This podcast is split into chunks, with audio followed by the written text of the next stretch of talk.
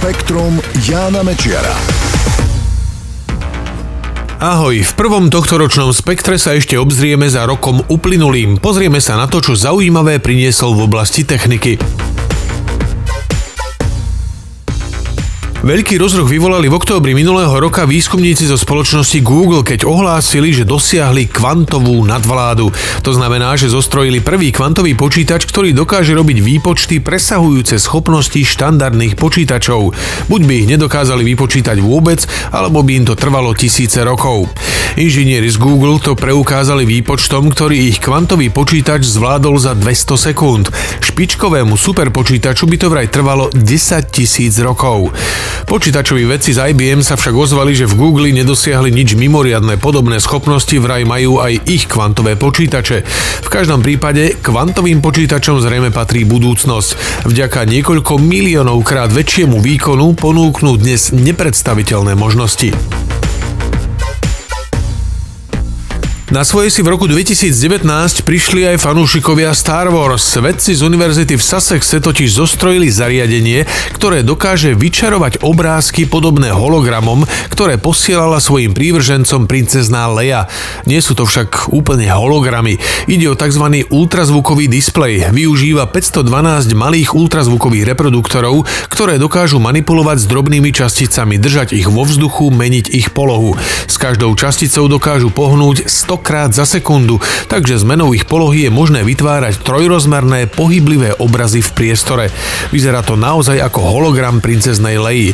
Ultrazvukový displej dodáva k obrazu aj zvuk a hmatové vnemy. Možno je to ukážka budúcnosti virtuálnej reality. V roku 2019 bolo rušno aj v okolitom vesmíre. Ľudstvo pokračuje v snahách vrátiť sa na mesiac. Vesmírna agentúra NASA pokračovala vo vývoji technológií potrebných pre plánované pristátie na mesiaci v roku 2024. Svoje sondy vyslali k nášmu najbližšiemu vesmírnemu susedovi Čína, India a Izrael. Čínsky prístroj ako prvý úspešne pristál na odvrátenej strane mesiaca, indický a izraelský havarovali. Spojené štáty zároveň napredovali aj vo vývoji vlastnej vesmírnej lode pretože dnes sú vlastne všetci kozmonauti sveta odkázaní na ruské sojuzy. Spoločnosť Boeing testovala svoju loď Starliner, SpaceX pokračovala vo vývoji osobnej verzie nákladnej lode Dragon a pokročili aj práce na americko-európskom projekte Orion, ktorý by mal dopraviť ľudí na mesiac či dokonca na Mars. Minulý rok priniesol v kozmonautike aj jedno prvenstvo. V októbri astronautky NASA Kristýna Koch a Jessica Mayer vykonali prvý čisto ženský výstup do otvoreného vesmíru, keď spoločne opravili pokazený prístroj na vonkajšej strane Medzinárodnej vesmírnej stanice ISS.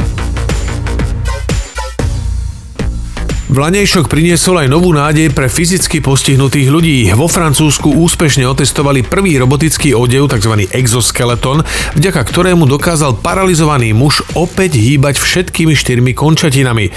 Ten muž sa volá Thibaut.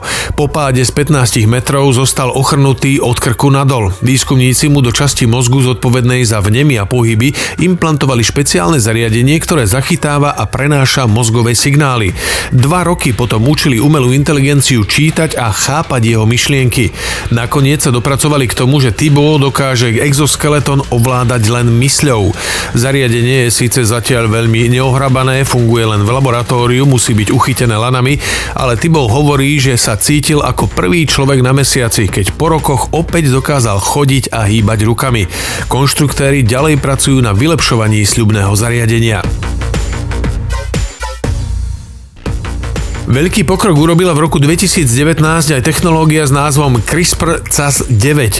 Zjednodušene povedané je to prístroj, ktorý umožňuje strihať, upravovať a opravovať DNA.